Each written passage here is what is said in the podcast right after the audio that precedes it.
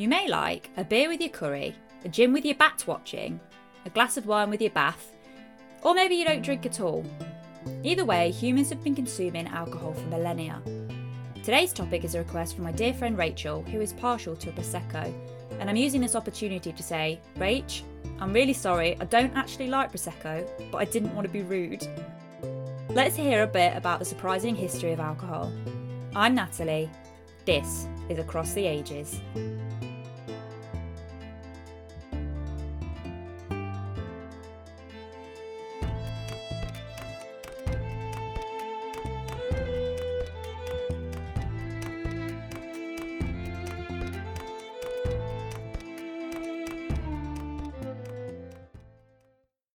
So, the first notes I made for this episode read Apes and that.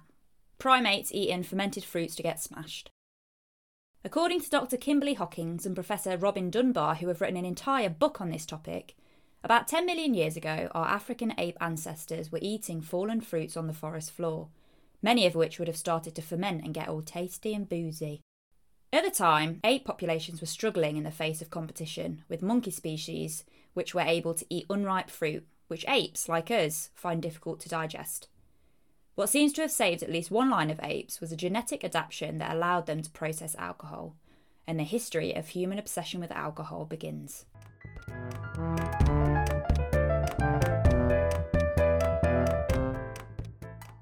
Around 11,000 BCE, our ancient ancestors were living it large in the Paleolithic, which is also referred to as the Early Stone Age.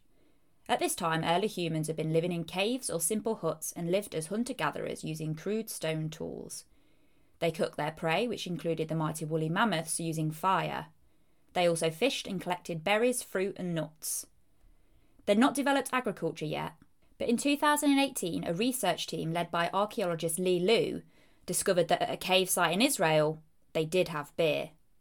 I just want to reiterate this point. They didn't even have agriculture but they had beer. How insane is that? Before this discovery, it was thought that the history of brewing beer went back 5,000 years to 3000 BCE, and this predates that by 9,000 years. What a fucking day it must have been for those archaeologists. The site itself is a burial cave in Haifa on the northwestern coast of Israel, and it's thought that the beer was brewed for ritual feasts to honour the dead of the Natufian people.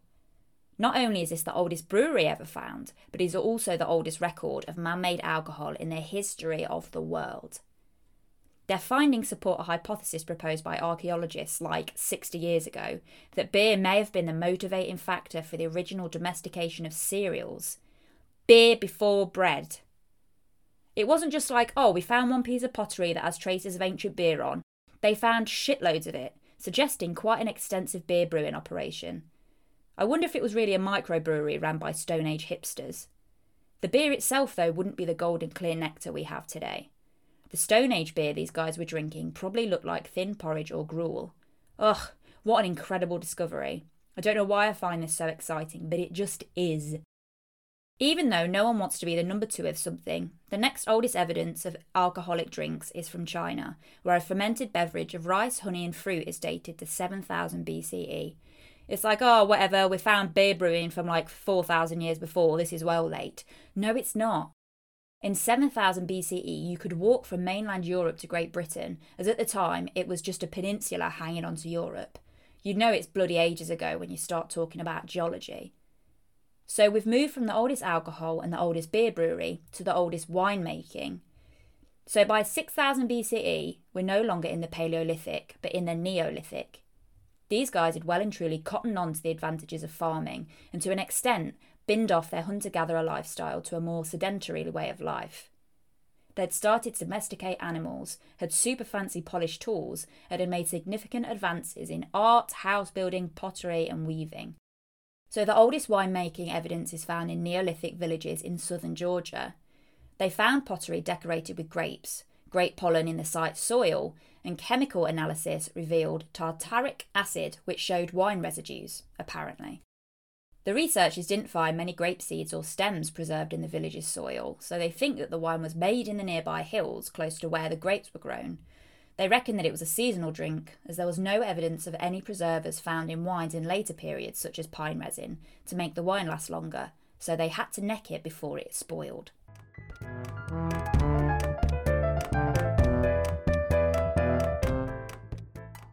Beer is the oldest recorded recipe in the world. The ancient Egyptians first documented the brewing process on papyrus scrolls around 5000 BCE. These first beers were brewed with things like dates, pomegranates, and other indigenous herbs and were probably quite bitter by today's standards. Brewing was a sophisticated art in Pharaonic Egypt, that means old as fuck Egypt, and beer was deemed a necessity of life. Osiris, the god of life and of the dead, was also the god of wine. In ancient Egypt, wine was considered a potion of renewal that was mostly imported for the wealthier classes. Both beer and wine were integral to life, tied to health and religion.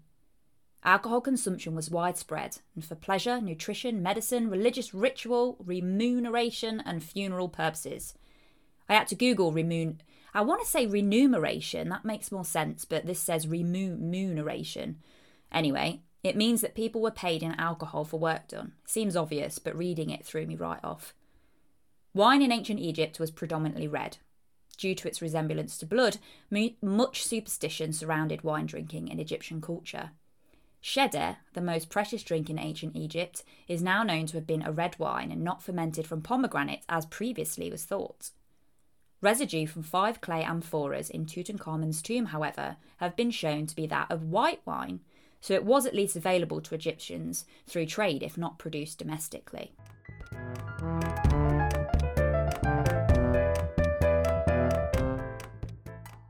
Around 2600 BCE, Queen Puabi was the queen of Sumeria, which is in modern day Iraq. Her tomb, which was found by archaeologists in the early 20th century, was absolutely full to the brim with objects made of dazzling gold and precious metals, including a magnificent golden headdress, which I encourage you to Google because it is something else. I might actually do an episode on incredible grave finds so I can talk about her more, but for now, let's talk about the beer straws. Don't think of nasty plastic straws that kill turtles and should be outright banned, but think of giant metal straws used to drink beer out of a big vat. You see, Sumerian barley beer was unfiltered, so had a film of sediment on top that you don't want ending up on your lip. That's not a good look for a night out that anyone wants. Three straws of gold, silver, and copper encased in lapis lazuli were found in Queen Puabi's grave. I once had an ex that insisted that I drink a half pint at the pub because a pint was not ladylike. Imagine his horror seeing Queen Puabi drinking out of a vat the size of a German shepherd. As well as the straws, Queen Puabi was accompanied to the afterlife with hundreds of gold and silver goblets which were thought to have held wine. The hot, dry climate of southern Iraq made it difficult to grow wine grapes, but as we know, the elite people of society can pretty much get anything they wanted, and Puabi wanted wine served with her beer.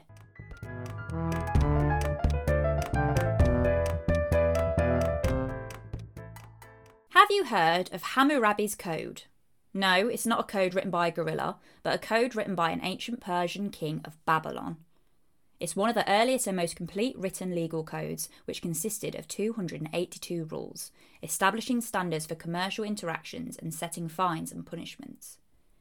By 1720 BCE, we've been consuming alcohol for almost 10,000 years, so this forward thinking guy thought it was probs a good idea to get it regulated. It'd be interesting to know whether it was a single incident of someone pissing him off that he just went, fuck it! Zaidu, get me a bastard pen! Or more accurately, a reed stylus. Hammurabi placed strict requirements on tavern keepers to avoid serving alcohol to criminals. This seems pretty straightforward, but how do you know if someone's a criminal? Does this mean that once the person has finished paying a fine or received their punishment, they're no longer a criminal? I had a little looky looky at some of the punishments for crimes set out in this code. If you slandered a married woman, you got branded. Imagine if this was the case now. The tabloid industry would be as decorated as anyone who's big into the body modification scene. The punishment for a virgin entering a tavern? Death. An interesting one to be able to prove. Sir, you were caught in a tavern and rumour has it that you are a virgin. Please tell us where the clitoris is and you'll be spared. The the what? Igigi, get the rope! Incest with your own mother? Burning. Is that death for the son or daughter, or death for the mother? Either way, how the hell is this so common that it made it into a list of 282 things that were common enough to get in trouble for? Fucking grim. Anyway, I digress. There were no penalties for drunkenness. In fact, it was not even mentioned. The concern was a fair commerce in alcohol. Although it was not a crime, the Babylonians were critical of drunkenness. Hammurabi's code was carved onto a massive black stone which is over seven foot tall and weighs four tons. So it was less get a fucking pen and more go find me a massive ass piece of diorite the shape of a finger and get ready to carve.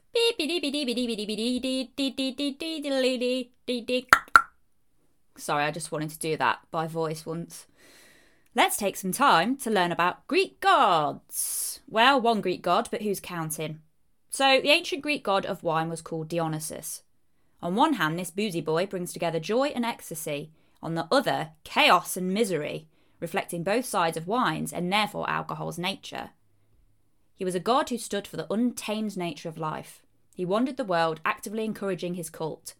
Maenads, women who had been driven mad, flush with wine, and known for their cries of Oi! accompanied him. I wonder if they were just doing a big conga line like da da da da da Oi! The followers achieved a state of ecstasy, ec, ec, which is where our word ecstasy comes from, and they were famously outrageous. There's a play called The Bacchae that my dear friend Natalie told me about, and this is the well known story about this god. She studies ancient Greek literature and is absolutely my go to for everything Greek gods. Dionysus goes back to his home city, brings his cult of women with him who go to chill out in the mountains. No one recognises him, the king certainly didn't. The king's more interested in figuring out why these women were a bit mental. So eventually, Dionysus drives all the women out of the city, mad, and they end up in the woods, but they're pretty chill, having a good time. He tells the king that the best way to spy on them is to dress up as one of them, blend in and stuff. So that's what he does. By this point, the king is also losing a bit, poor sod, and he ends up like a perv at the top of a tree spying on these women. Dionysus casually points out the weirdo in the tree to his posse, and they tear down the tree and quite literally tear him to pieces. One of the group is the king's mum, and she rips off his head, too manic to realise what she's doing. This story seems like it's serving quite a clear warning of the dangers of wine. Extra cool fact Dionysus is where the two phases of theatre come from. Mnestheus, who was a Greek physician in the 4th century BCE, continues this theme of happiness and sadness, saying, The gods revealed wine to mortals to be the greatest blessing for those who use it correctly, and for those who use it unregulated, the opposite. Everything in moderation, friends. Considered a therapeutic agent for the body and the mind, for men and women, wine was widely prescribed by physicians in classical Greece for farting, bad breath, cancer, wounds, and if you're having trouble pooping.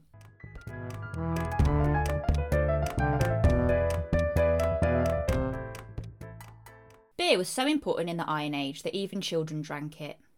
Beer was shared around at feasts and tankards were passed from person to person. It wasn't just about the fact that they were big drinkers. Water at the time would have been dangerous as people were chucking their waste into rivers. And who wants to drink water that's had shit in it? Not me, and not the Iron Age people. Beer and mead was brewed which burnt away all the poop particles. I'm sure that's the science of it. The people of Iron Age Europe left no written records behind to tell us their story, but a lot of excavations show that these ancient Europeans were all about the drinking. All sorts of drinking vessels in graves around Iron Age hill forts have been found, suggesting people's favourite mugs were so important in life that they wanted to stay together in death. The more powerful you were, the bigger your drinking vessel was, and in turn, buried with.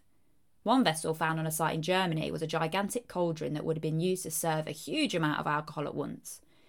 The excavations show that these Iron Age people imported some grape wine from the Mediterranean, but they also mixed honey based mead. They made an ale that, because it lacked hops, would have to be drank almost immediately after it was prepared.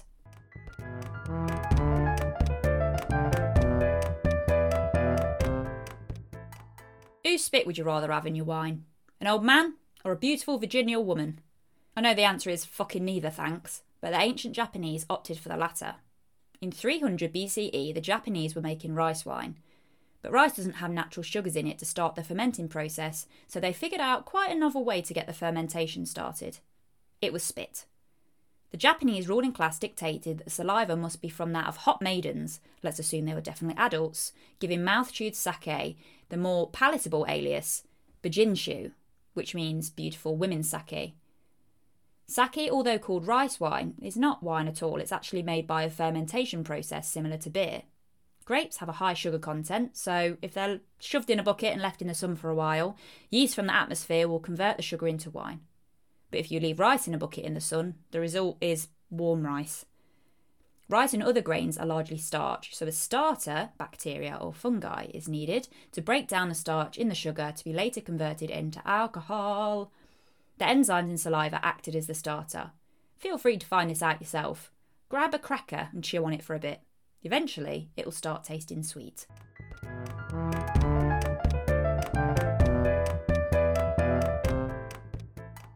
Ancient Nubians occupied modern day Sudan thousands of years ago, so we're talking around the years between 250 and 500.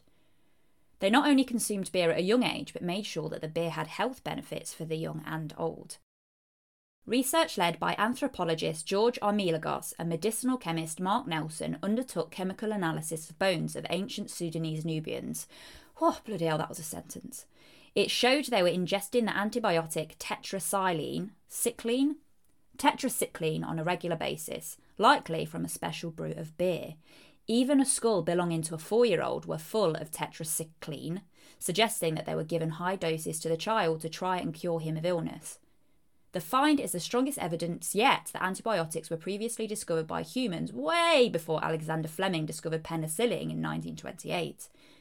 The Nubians left no written record that we can decipher yet, so we don't know the recipe. Just like modern day, gold was revered by ancient cultures. The bacterial colony that would have floated on top of the beer was golden coloured and must have looked pretty damn sparkly to ancient Nubians. It's theorised that this would have encouraged the Nubians to continue brewing beer with this golden film on top. How amazing is that?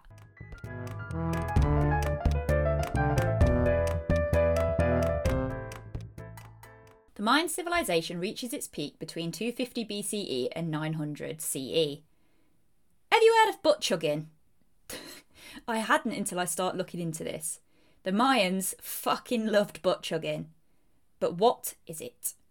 Drinking alcohol is so the least efficient of way to imbibe. The cheeky Mayans decided to take it anally. Cheeky.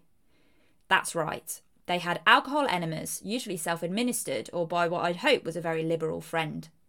Syringes of gourd and clay were used to get the fluid up your butt. Unsurprisingly, the enemas often resulted in some pretty violent nausea, an element of the ritual that shows up a lot in the Mayan images of the time. These are mainly ceramics, and I encourage you to search for some pictures because they are hilarious. Vomit was apparently not a problem. The Mayans appeared to believe that this was cleansing and that the enemas and vomiting were a key part of the purging that you needed to get close to the afterlife. Not content with just butt alcohol, the Mayans were also getting high off toads. Reports by the 16th century historians say that the Maya added tobacco and the dried skins of a common toad in the Bufo genus to their alcoholic beverages to make the drinks more potent. The saliva glands of the toad species in this genus produce toxic substances called bufotoxins, which also have psychoactive properties. The historical use of psychoactive enemas was known throughout the Americas and is still used by some traditional societies today.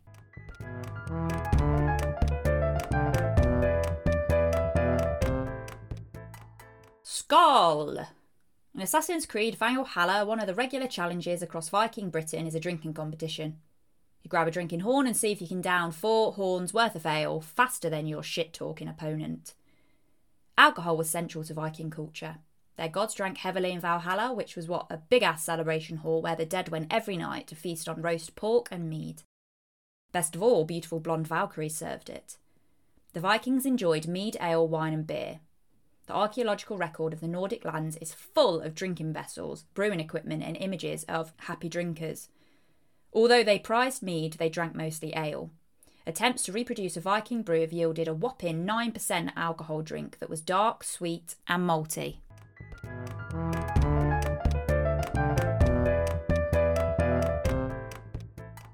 Christian Europe emerged from the Dark Ages as a heavy drinking culture, no medical prescription was complete or out without it, nor was any meal.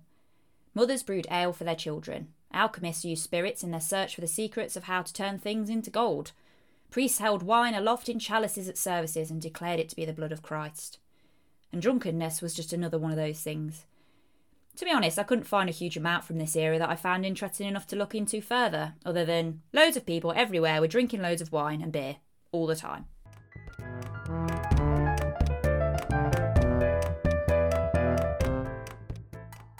Between 1700 and 1760, London was obsessed with gin, popularly known as the Mother's Ruin. You couldn't move for the stuff and it was available on every corner. In 1730, an estimated 7,000 gin shops were turning Londoners, into alcoholics. we start to see loads of accounts of violence, widespread addiction, and social devastation. For many working class Londoners, who basically led shit lives with no money, gin became more than a drink. It fought the feeling of hunger, offered relief from the cold, and was a way for poor people to forget about the horrible cesspit that their lives were. It was a cheap tonic that could be had for pennies on any rundown street corner stand. As you can imagine, this became a potent mix for trouble. The gin distilled in London was strong and very often full to the brim with impurities. We're not talking botanical based gorgeous tasty gin here, it was more of a throat burning, cough inducing devil fuel. Turpentine spirit and sulphuric acid were common additions, and tales of blindness among those who frequented the gin shops in the overrun London slums were not unheard of. The infamous signage above the gaslit cellars read, Drunk for a penny, dead drunk for two pennies, clean straw for nothing. The assumption was that after spending more than a few pennies, you'd be so smashed that the only option would be to pass out on a bed of straw. There's a really good episode of In Our Time that is all about the gin craze, so if you want to know more, I'd recommend you go and listen to that. It's a BBC 4 podcast with Melvyn Bragg.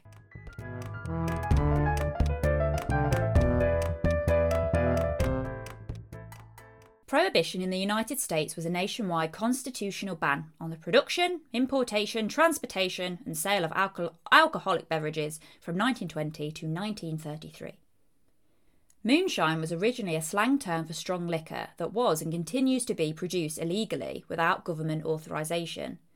The name was derived from a tradition of creating the alcohol during the night time as to avoid detection.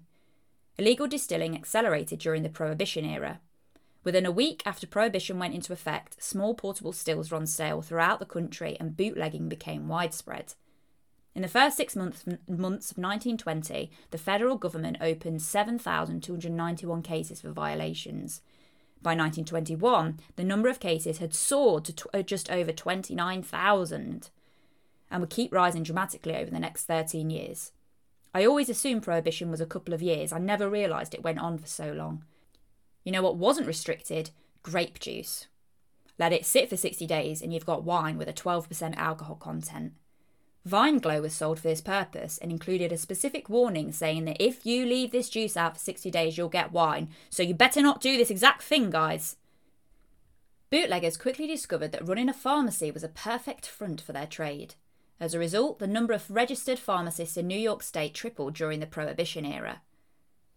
To prevent bootleggers from using industrial alcohol to produce illegal beverages, the federal government ordered the poisoning of industrial alcohols.